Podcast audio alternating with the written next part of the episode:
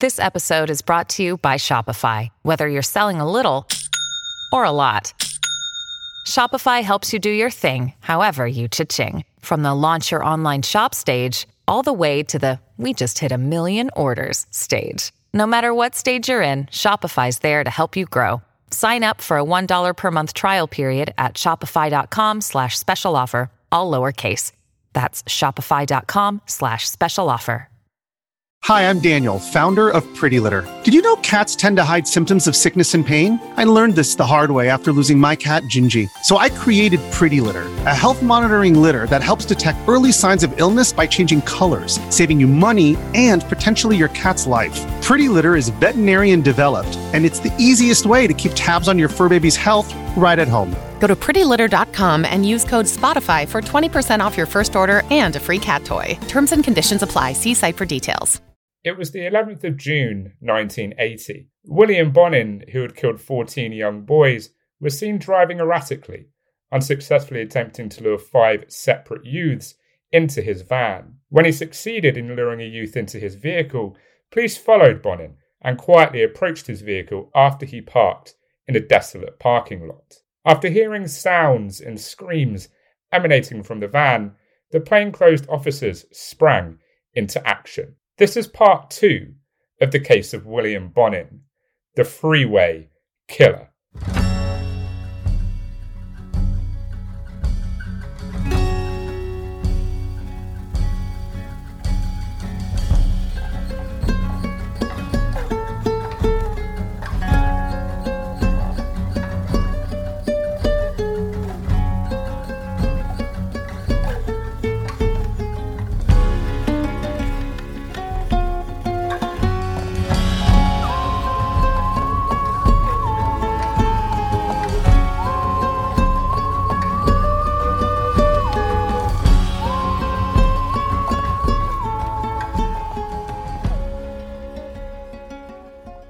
Well, hello, my fellow weirdos. How is everybody? I hope everyone has had an amazing week.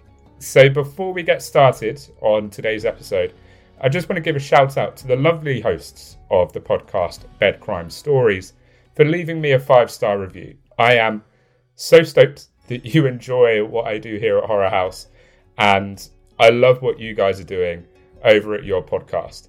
You guys are awesome. You guys are killing it. No pun intended. Well, actually, no, pun intended. You guys are killing it.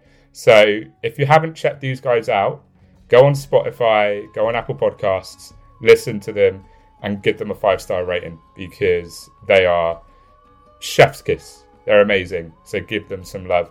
And thank you so, so much for the love that you're giving me. I really, really appreciate it. So today is part two of the William Bonin Bonanza. I'm not going to trademark that because the guy was a piece of shit. And yeah, I don't want to trademark that. But it is the William, it is part two of the William Bonin Bonanza. Part one last week focused on his early life and his murderous escapades. And this episode will be all about his trial and the aftermath. So, without further ado, let's get going, shall we? So, on June the 11th, 1980, after nine days of surveillance, police saw Bonin driving in an apparently random manner throughout Hollywood, unsuccessfully attempting to attract five separate young boys into his van until successfully managing to lure a youth into it. Bonin's van was trailed by police until it was stopped in a barren parking lot near the Hollywood freeway, where they approached it quietly.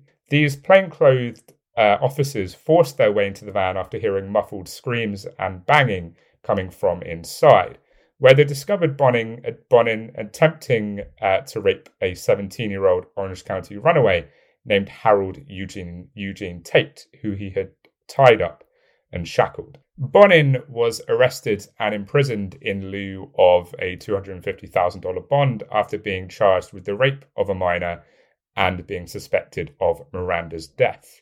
Munro, who was already worried about Bonin's absence from work, became panicked when his girlfriend informed his superior of his arrest. Munro then took Bonin's car the next day and escaped to his hometown of St. Clair, Michigan, where he temporarily resided with a friend before being apprehended himself. Investigators would recover various items from inside Bonin's van, attesting to his involvement in the freeway killer murders. Various restraining methods, such as lengths of nylon cord, a variety of knives, a tire iron, and household, household objects like pliers and coat hangers, were among the supplies found. Furthermore, the interior of Bonin's van and portions of his home were heavily bloodstained, and the inner handles of his vehicle's passenger side and rear side doors had been removed in a clear attempt to prevent the victims from leaving. Investigators would also discover a scrapbook of newspaper articles relating to the crimes inside the glove box. Because he is a fucking egotistical bastard I mean, among many other things. After reading an impassioned letter from the mother of King urging him to reveal the location of her son's body, Bonin would admit his guilt despite originally protesting his innocence in any of the murders. Bonin would admit to kidnapping, raping, and murdering 21 boys and young men over the course of several evenings. He would show no remorse for his acts, but he was quite embarrassed and upset at being caught. Butts was Bonin's major accomplice in the murders, according to investigators, with Miley and Munro also involved in other murders. Bonin later told one reporter who asked him what he would be doing if he was still at large, I'd still be killing. I couldn't stop killing. It got easier with each one we did. I mean, they do say if you enjoy what you do, you never work a day in your life, right? I mean, not that being a serial killer is is a good career choice to make. Oh dear, well, there goes any chance of this podcast being sponsored. Numerous distinctive uh, green carpet strands were found on seven of the victims' bodies, were forensically confirmed to be a perfect match with the carpeting in the back of Bonin's van and Bonin was physically tied to many of the killings by blood and semen stains. In addition, police uncovered hair samples from three victims' bodies that were a perfect match for old William Bonin. Medical evidence also proved that six of the murders for which Bonin was charged were performed using a unique windlass strangulation method, which the uh, prosecutor referred to as a signature, a trademark during Bonin's Los Angeles County trial. Bonin was first charged with the murder of Grabs on July the 25th, but by July the 29th, he had been charged with the with an additional 15 murders for which he had confessed and for which the prosecution believed they had enough evidence to convict him. Bonin was also additionally charged with 11 counts of robbery, one count of sodomy, and one count of mayhem, in addition to the 16 murder indict, indict, in, indict, indictments, indictments, indictments. It's a silent C. Come on, Dom, you've watched enough true crime documentaries and listened to enough true crime podcasts to know how to pronounce indict, in, indictment. Oh my God. I'm having a fucking horror show here, guys. Good Lord.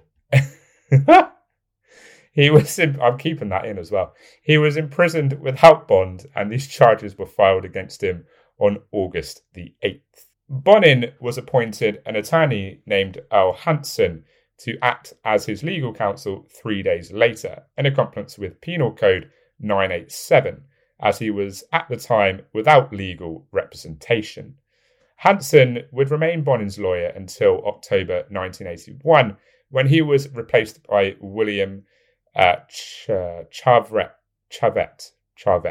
and Tracy Stewart at Bonin's request. On the same day as Bonin's initial arraignment, police obtained a warrant authorizing a search of Butt's Lakewood property based on Bonin's confession. This July the 25th search uncovered evidence linking Butts to several of the murders to which Bonin had already confessed, and Butts was charged with accompanying Bonin on six murders committed between August 1979 and April 1980. In addition to that charge, he was also charged with robbery on three counts. In a press statement relating to the police investigation into the murders issued on this date, the Los Angeles County Sheriff's Department stated Bonin and Butts are believed to be responsible for the kidnapping, torture, and murder of at least 21 young males between May 1979 and June 1980, before adding that five further murder charges would likely be filed against the men in Orange County. Butts would admit to accompanying Bonin, Bonin on each of the murder forays described in each of the counts against him, as well as actively participating in the sexual assault of multiple victims despite first asserting his innocence. Butts would claim in his confession that he took part in the murders out of fear, saying it was either go or become the next victim, and that he had only he only had the courage to confess after discovering that Bonin was in custody. Butts insisted he played only a minor role in the victim's torture, but admitted to actively participating in the torture of one victim. Butts stated that after successfully enticing a victim into the van, he would drive aimlessly as Bonin tormented his victims in the back, then stop the vehicle to assist in restraining the victim as Bonin would escalate the torture. When asked why some victims had been subjected to more severe blunt force injuries than others, Butts would explain that Bonin would often raise the level of beatings he gave his victim if the youth would rebuff his sexual approaches. On November the 14th, 1980, Butts was placed before Orange County Municipal Court Judge Richard Orozco. He was formally charged on this date with involvement in three further murders in this county. The date of his trial was set for July the 27th, 1981. Munro was caught in his hometown of Port Huron, Michigan on July the 31st and extradited to California, where he was charged with Wells's murder. On August the 14th, Munro pleaded guilty to all allegations levelled against him. Miley, who was 19 at the time, was also apprehended in Texas on August the 22nd and charged by California police with the killings of Miranda and McCabe. Miley was arrested after confessing to his role in the deaths of Miranda and McCabe in a taped phone conversation with a friend, which confirmed Bonin's earlier confession. On December the 18th, he pleaded innocence to two counts of first degree murder, but in May 1981, he pleaded guilty at two different pre-trial sessions. Bonin would formally plead innocent to 14 first degree murder charges, as well as multiple counts of sodomy, robbery, and mayhem at a preliminary hearing held in Los Angeles County before Los Angeles County Superior Court Judge Julia, uh, Julius Leetham on January the 2nd, 1981. A felony murder robbery special circumstances was also stated in 11 of these charges. I'll be honest, I have no idea what the hell a felony murder robbery special is to me, it just sounds like some secret menu item you would find at some serial killer cafe that you would pass on a motorway. Like, don't go to that cafe, guys.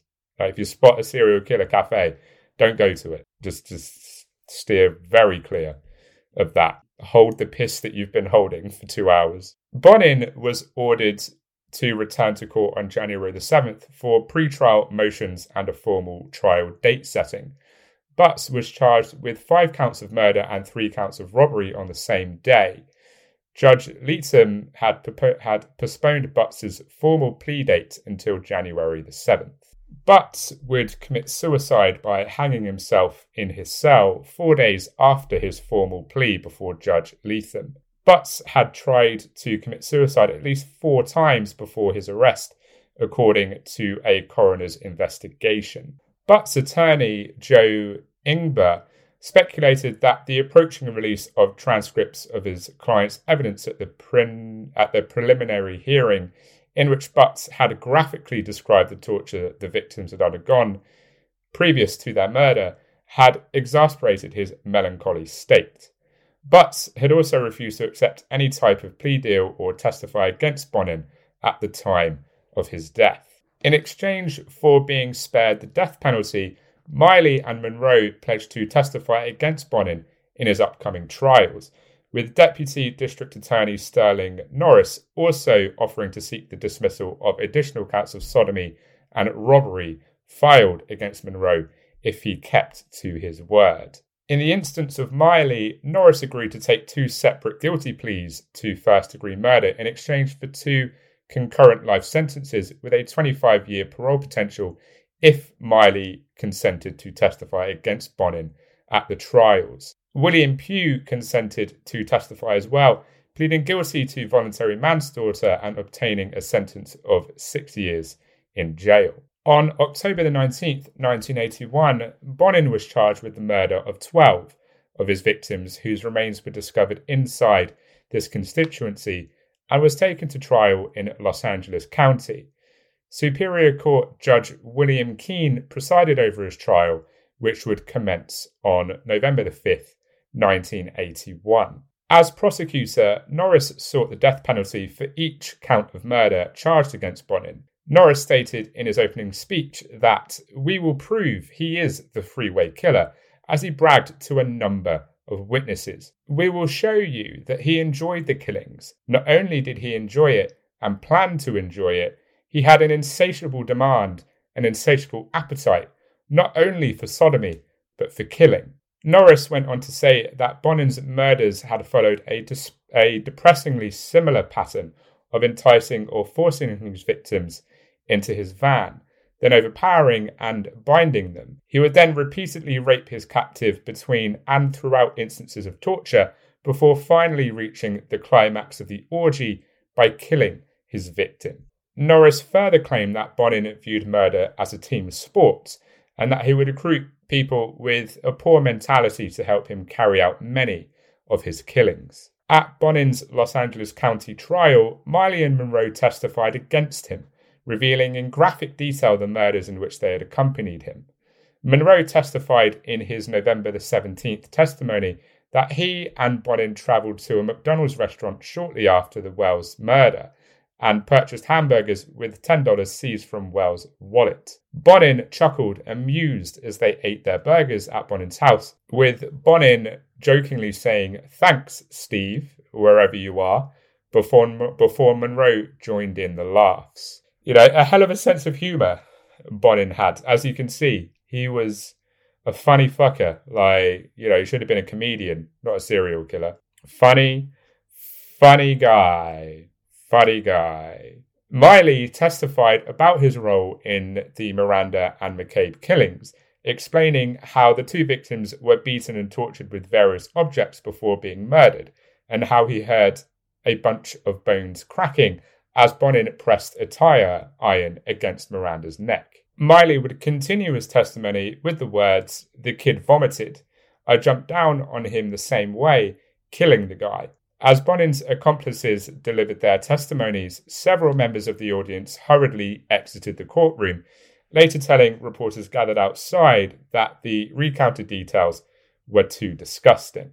I mean, they have a point. They have a point. They're not wrong. The strategy of Bonin's defense attorneys, uh, Charvet and Stewart, was to question the credibility of numerous prosecution witnesses and to suggest that the extensive physical, sexual, and emotional abuse that Bonin had suffered throughout his childhood were extremely significant mitigating factors in the root causes of Bonin's behaviour. Dr. David Foster, a specialist on the de- developmental impacts of violence and abuse on children, was summoned by Bonin's defense attorneys to speak out uh, to speak about the findings of the psychiatric assessments he had conducted on Bonin. Bonin, according to Foster, did not receive the caring, safety, and behavioral feedback he needed due to frequent abandonment. He claimed that the pattern had been so regular and pervasive that Bonin was unsure of the distinctions between violence and love. The prosecution called forensic psychiatrist,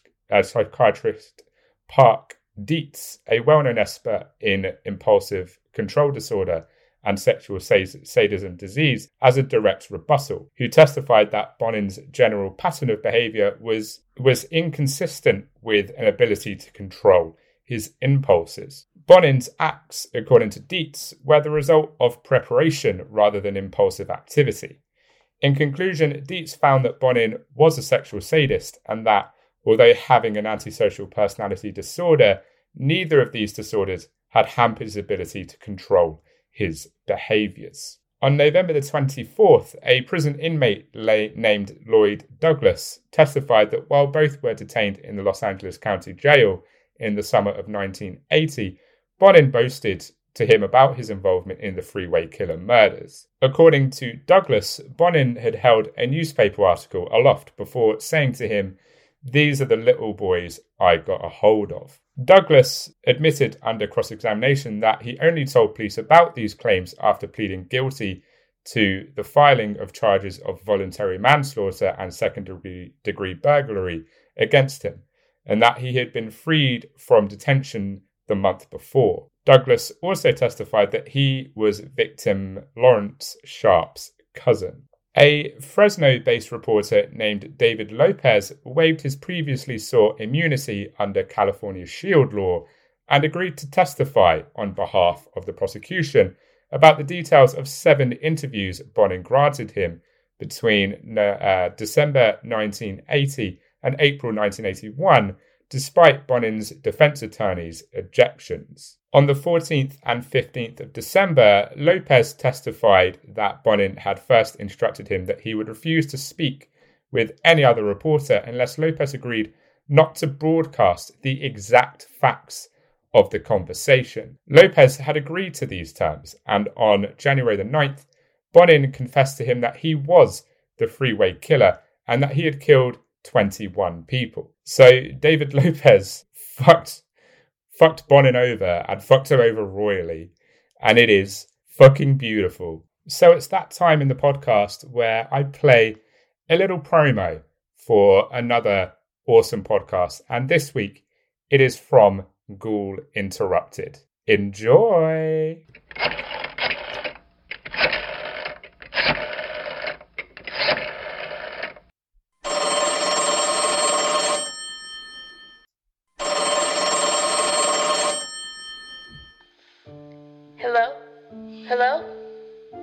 There?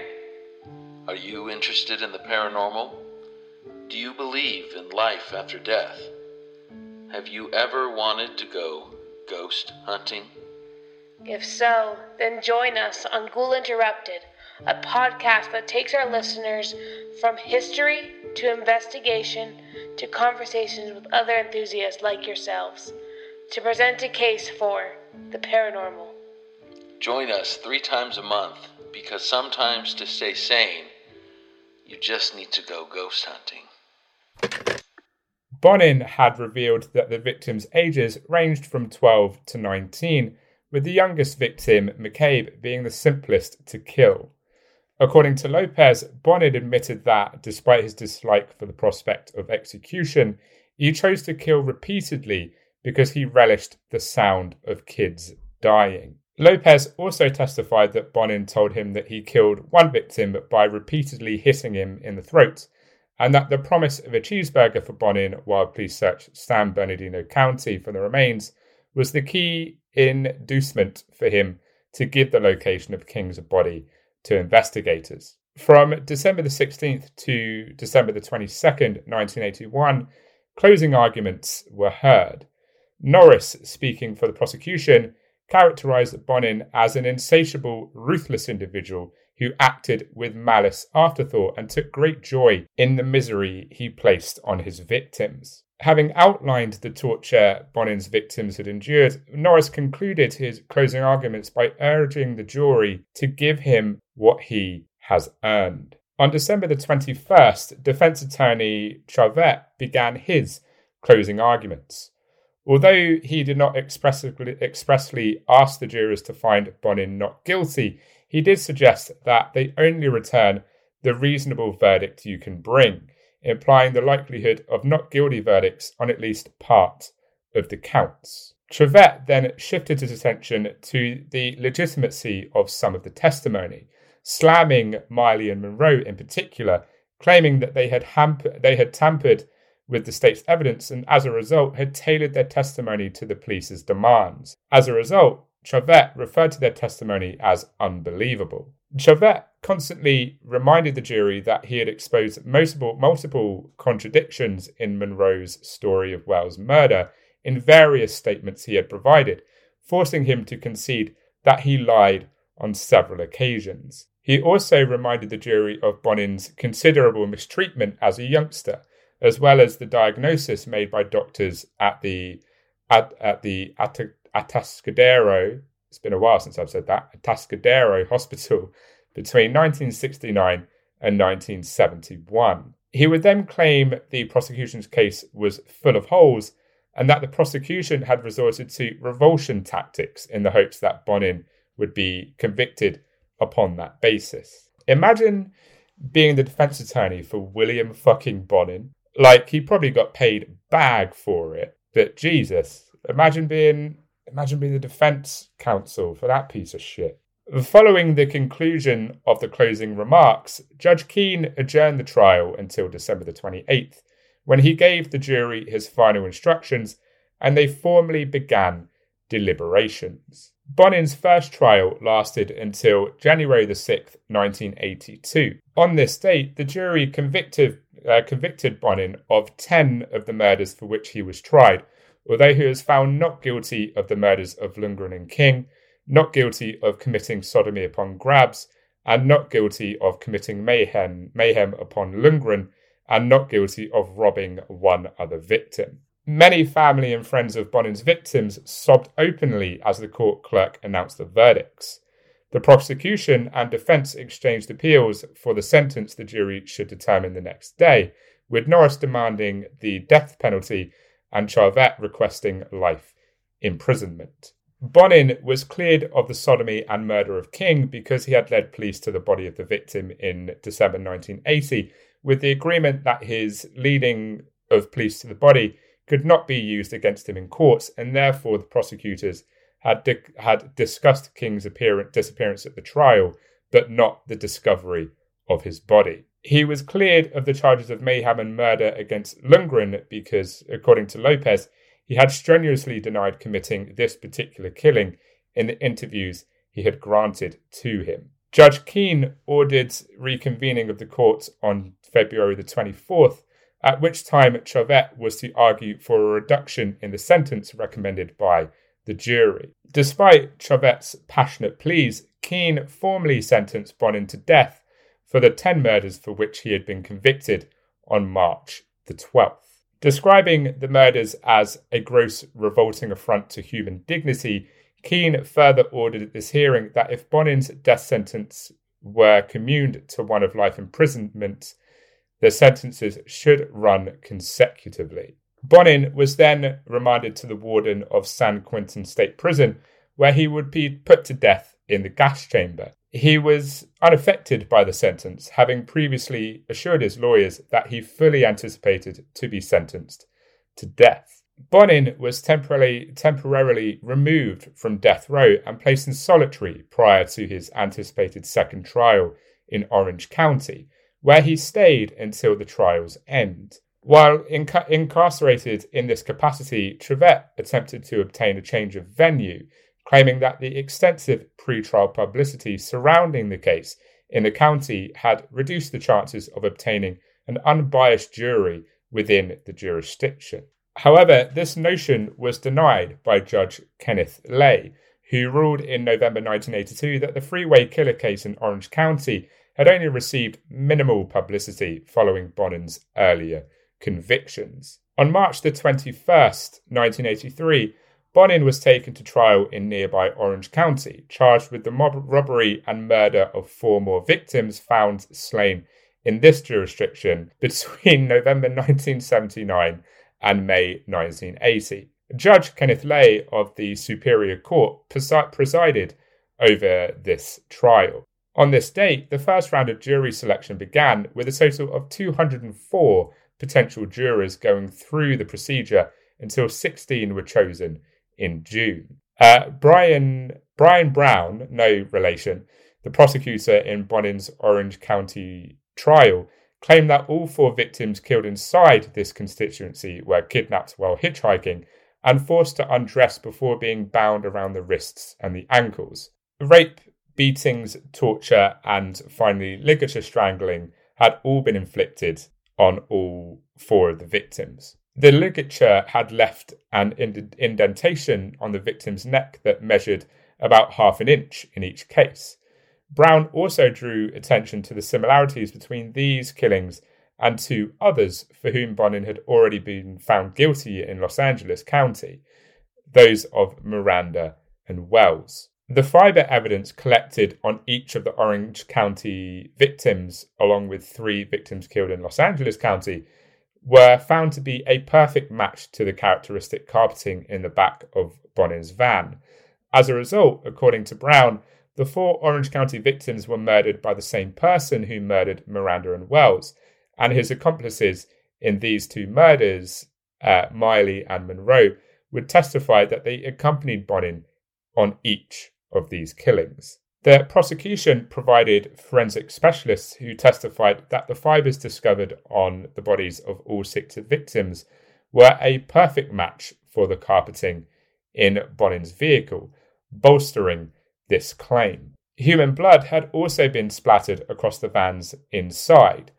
Brown told the jurors, One can truly say from the evidence found within the van, it is a virtual death wagon. These claims were refuted by Charvet, who claimed that any similarities in method of operation did not automatically prove Bonin's guilt, and that the evidence presented did not support the prosecution's claim that Bonin murdered any of the four Orange County victims or two or the two victims killed in Los Angeles County beyond a reasonable doubt.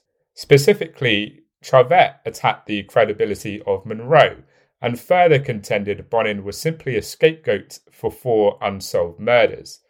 Charvet also argued before the jury that Brown had spent more time discussing the Los Angeles cases for which uh, Bonin had previously been convicted than actually proving Bonin had committed any of the Orange County murders. Bonin's lawyers called two witnesses in his defense during the six week trial, one of which was Munro, who said Bonin had corresponded with him prior to his appearing in his in this second trial, requesting that he lie when asked to give his testimony. Munro, Munro just threw him under the bus. God damn, Munro. No chill. No chill. On August the 1st, the jury retired to consider their decisions after hearing the final arguments from both counsels. They deliberated for less than three hours before announcing on August the 2nd that they had convicted Bonin guilty on each of the four murders, as well as three counts of robbery. On August the 22nd, the jury delivered its recommendation that Bonin be put to death on each count after three days of deliberations. The formal sentencing was postponed to August and postponed until August the 26th by Judge Lay. Bonin was sentenced to death four more times on this date, with Judge Lay describing Bonin as sadistic and guilty of monstrous criminal conduct. Bonin was flown from the Orange County Jail to San Quentin State Prison in a Beechcraft Model 34 aircraft in March 1982, where he awaited execution in the gas chamber. He pursued painting and writing as hobbies throughout his time on death row and even garnered several modest accolades for his artwork, short tales, and poetry. See, wrong career choice, Willie. Wrong career choice. Why are you serial killing when, you know, you could be an artiste? Dear oh dear. He also became acquainted with convicted murderers Lawrence Bittaker, Randy Kraft, oh Randy, oh Randy, we remember him, and Douglas Clark and Jimmy Lee Smith. Almost immediately after his arrival, he was placed in the same row as Bittaker, who was previously incarcerated with Bonin at Los Angeles County Jail, and subsequently helped Bonin obtain earphones for a television set in his cell. Bonin would also connect with several people, including the mothers of some of his victims, though he never expressed regret for murdering their kids. Bonin told victim Sean King's mother uh, Lavada uh, Gifford, to whom he had written 13 times that her son had been his favourite victim because he was such a screamer. She wrote to him in 1989 inquiring about his apparent conversion to Christianity and asked him several questions regarding her son. Bonin, it appears, would withhold information from victims' mums on purpose, clearly taking pleasure in their misery. He also claimed to his defense counsel, as well as numerous people with whom he corresponded, that Butts was the true mastermind behind the murders and that he was merely Butts' accomplice. So it looks like that buddy cop duo is no more at this point. And they were so close to having their own TV show and, and they threw it away. You know, they could have had a prime slot, Bonin and Butts, the wacky adventures of Bonin and Butts, but no. No. They were like, we don't want that. Shame. These claims would be refuted by Norris, the prosecutor of Bonin's Los Angeles County murder trial, who recollected shortly before Bonin's execution he was the leader and he chose weak people that he could use. Following the execution of Robert Alton Harris in 1992, the state of California replaced Bonin's method of execution with lethal injection. During his 15 minute execution in the gas chamber, Harris had shown signs of suffering for up to four minutes, convulsions being among the symptoms. As a result, the state of California chose lethal, lethal injection over the gas chamber as an alternative form of execution, calling the, ja- uh, calling the gas chamber cruel and unusual punishment. I mean, I, I get it, but you know, at the same time, it's like, did he really deserve to go in a more humane way? Yeah, I don't know. I don't know. Where do you guys sit? Would you guys class the gas chamber or uh, the electric chair as cruel and unusual punishment? I'll be interested. I'll be interested to hear what you guys think. Bonin appealed his verdicts and sentences on a number of occasions citing jury bias, the risk of juror uh, enragement from listening to multiple victim impact testimonies, and insufficient defense as reasons for each appeal. Bonin recruited new counsel for these appeals, who first claimed that his former defense attorney, uh, Charvet, had provided insufficient defense at his trials by failing to lay enough attention on Bonin's bipolar disease and childhood sexual abuse. These attorneys claim that if Charvet had focused more on these matters, Bonin would have been humanized in the eyes of his juries.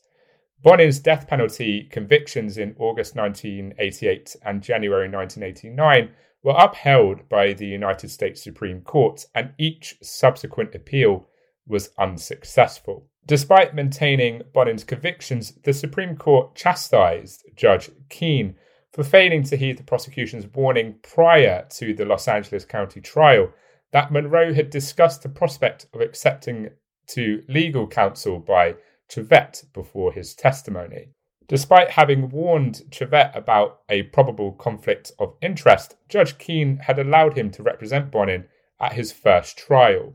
Despite this, the Supreme Court found in 1989 that Charvet had effectively cross examined Munro at trial and that Keene's conduct had not effectively hindered Bonin's legal defence despite being ruled inexplicable. Further merit was given to Bonin's contention that his defence should have been allowed to stipulate to the testimony of the parents of his victims rather than their being allowed to identify photographs of their sons in both life and death at his trials. Despite this ruling, the finding was also deemed not to have affected the overall verdict. In October 1994, Bonin filed a final submission to the United States Court of Appeals, arguing that he had been denied effective assistance of counsel at his trials, that he had been that he had been denied due process at his Los Angeles trial due to the judge judge's refusal to suppress the testimony of Munro and Miley, and that the judge at his Orange County trial had denied his counsel's motion for a change of venue on the basis that the pre-trial publicity had been effective. I mean, my boy's trying. He's trying. You can say many things about Willie, but you can't say that he that he ain't persistent at the end of the day. You know, he is a persistent man, definitely. On June the 28th, 1995, judges dismissed Bonin's final appeal, stating that there was no evidence of legal misconduct and that there was no evidence that the 13 jurors who served on Bonin's Orange County trial had admitted to minimal indirect exposure to the freeway killer case, had been rendered incapable of judging Bonin impartially as a result of this publicity. As a result, the appeal judges expressed their satisfaction with Bonin's convictions. On February the 20th, 1996, uh, the Ninth Circuit Court of Appeals rejected a plea for clemency submitted by Bonin's attorneys on the grounds of inadequate legal representation at both of his trials. Bonin's final appeal to overturn his death sentence was denied by the Supreme Court just one hour before his scheduled execution, with the convened panel almost unanimous, unanimously agreeing that Bonin's own attorneys had not failed to provide adequate legal representation by not discovering their submitted claims to have discovered evidence attesting to Bonin's innocence earlier. Furthermore, these judges ruled that Bonin's lawyers should not have waited until the last minute to file arguments to overturn or delay their client's impending death sentence. Bonin's final claim that he had the right to choose between the gas chamber and lethal injection as his method of execution was similarly dismissed by the assembled justices. I fucking adore that they left it one hour before his execution to be like, oh, yeah, uh, your, your appeal got rejected. Lol. Anywho, enjoy the rest of your. Oh, shit. Oh, shit. Yeah, the execution. Oh, man what a shitter. Bonin claimed he had made peace with the fact that he was about to die in a final interview given to a, given to a local radio station less than 24 hours before he was executed, adding that his only major regret in life was that he had not pursued his teenage passion of bowling long enough to have turned professional. See, another missed opportunity. He could have been the best 10 pin bowler in history. He could have been a strike machine, but instead he decided to murder and rape people. Like, come on, come on, Willie, come on. He expressed his disagreement with the state's decision to execute him, stating, A lot of people believe I should die for what I have done. I don't agree.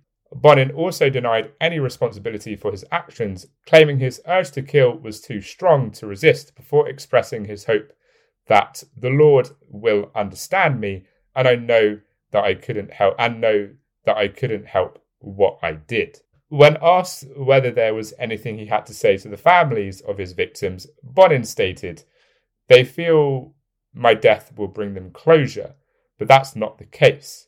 They're going to find out. Bonin was moved from his cell to a death watch cell at 6 pm on the day of his execution when he ordered his final meal two large pizzas, three pints of ice cream, and three six packs of Coke, which he ate while watching an episode of Jeopardy! His final hours were spent in the company of five individuals whom he had chosen for this occasion his attorney, uh, the chaplain, and a potential biographer were among them. Bonin appeared resigned to his fate, according to each person, and his attorney added that he had not sensed any remorse in his client. Bonin was escorted from his holding cell to the execution chamber at 11:45 p.m. Bonin exhibited no remorse for his crimes in his farewell statement given to the jail warden one hour before his scheduled execution at midnight, and left a note that stated, I feel the death penalty is not an answer to the problems at hand. I feel it sends the wrong message to the people of this country. Young people act as they see other people acting instead of as people tell them to act. I would advise that when a person has a thought of doing anything serious against the law, that before they did, they should go to a quiet place and think about it seriously. So, as one who does not take his own advice that he gives to other people, Bonin really should have taken his own advice on that one. You know, just just saying. At 12:13 a.m., Bonin was pronounced dead. At the time of his execution, he was 49 years old. Bonin's relatives elected not to attend his execution, but several families of his victims did, and many of them wept and embraced when his death was officially concern, uh, confirmed. Bonin's execution went off without a hitch, according to numerous witnesses, and he was severely drugged for the last stages of his procedure. On this subject, then Governor Pete Wilson referred to Bonin as the poster boy for capital punishment, before adding that California's method of execution ensured his death was infinitely more pleasant than, the re- than that of his victims. Wilson had rejected a submitted plea for clemency from Bonin's attorneys three days prior to the execution. Bonin's 61 year old father died of cirrhosis of the liver on October the 11th, 1980, four months after his imprisonment. His ailment was caused by his excessive alcoholism. In the weeks after his execution in 1996, Bonin's family declined to accept his remains. His ashes were burned in a private ceremony without the presence of any of his family members, and later Bonin's ashes were dispersed across the Pacific Ocean. Throughout Bonin's trials and the years of his subsequent confinement on death row, experts speculated and debated if this if his actions stemmed from his very traumatic and chaotic upbringing. Although both opponents and supporters of the death penalty agreed that Bonin had been subjected to extensive physical, emotional, and sexual abuse throughout his childhood, the claims made by his attorneys and supporters that his murders were a direct result of the abuse he had suffered and an attempt to vent his frustration and anger on his victims were widely dismissed. In one article published in the San Francisco Chronicle three days prior to Bonin's execution, editor Robert Morse uh, stated Bonin was abused as a child. The abuse seems to have been bad, but not nearly as gruesome as the abuse he dealt out. This world is filled with articulate people who can write and paint and were abused as children. Very few of them become serial killers. The crime rate among the mentally ill is lower than among the so called normal people. To call Bonin's evil a psychiatric disorder, as his defense has, or an illness, is to slander the mentally ill. As stated earlier, Butts, who is accused of accompanying or assisting Bonin in at least nine of the murders, hung himself on January the 11th, 1981, while awaiting trial. He didn't leave a suicide note. Um, he was set to stand trial on July the 27th for six of the murders he had joined Bonin on at the time of his death. Butts was clearly upset, or it stated that Butts was clearly upset by the approaching release of a transcript of evidence he had delivered behind closed doors at his uh, preliminary hearing days before, and the impact it would have on his friends and relatives, according to correspondence recovered in his cell. McVicker, who survived a 1975 assault and partial strangulation at Bonin's hands and witnessed Bonin's death firsthand, was haunted for years by his ordeal. He was plagued by nightmares about the occurrences every night, dropped out of high school, and became addicted to drugs and alcohol. Despite this, he described the experience of witnessing the execution as closure and the beginning of my life. McVicker was actively has actively worked in the years since Bonin's execution to keep his accomplices Miley and Munro behind bars. In one interview granted in 2011, McVicker stated that the primary reason he had been inspired to campaign against their release were the words one of the victims' mother had spoken to him after he had testified at Bonin's first trial. You've got to speak for my kid. Munro was sentenced to 15 years to life in prison for the murder of Stephen Wells in the second degree on April the 6th, 1981. He has appealed his sentence several times, saying that he did not realize Bonin was the freeway killer until after Wells' death, and that he was duped into accepting a plea deal in which he pled guilty to second degree murder. He's also written to several governors asking that he be executed rather than spend the rest of his life in prison for a crime I didn't commit. Munro has been rejected parole several times and is currently jailed in Mule Creek State Prison. He will be eligible for parole again in 2029. On February the 5th, 1982, Superior Court Judge uh, Bonnie Lee Smith sentenced Miley to 25 years to life in prison for the first degree murder of Charles Miranda. Miley was advised on this date that he would have to spend a minimum of 16 years and 8 months before being considered for parole. An Orange County court judge later sentenced him, sentenced him to a concurrent term of 25 years to life in prison for the kidnapping and murder of James McCabe.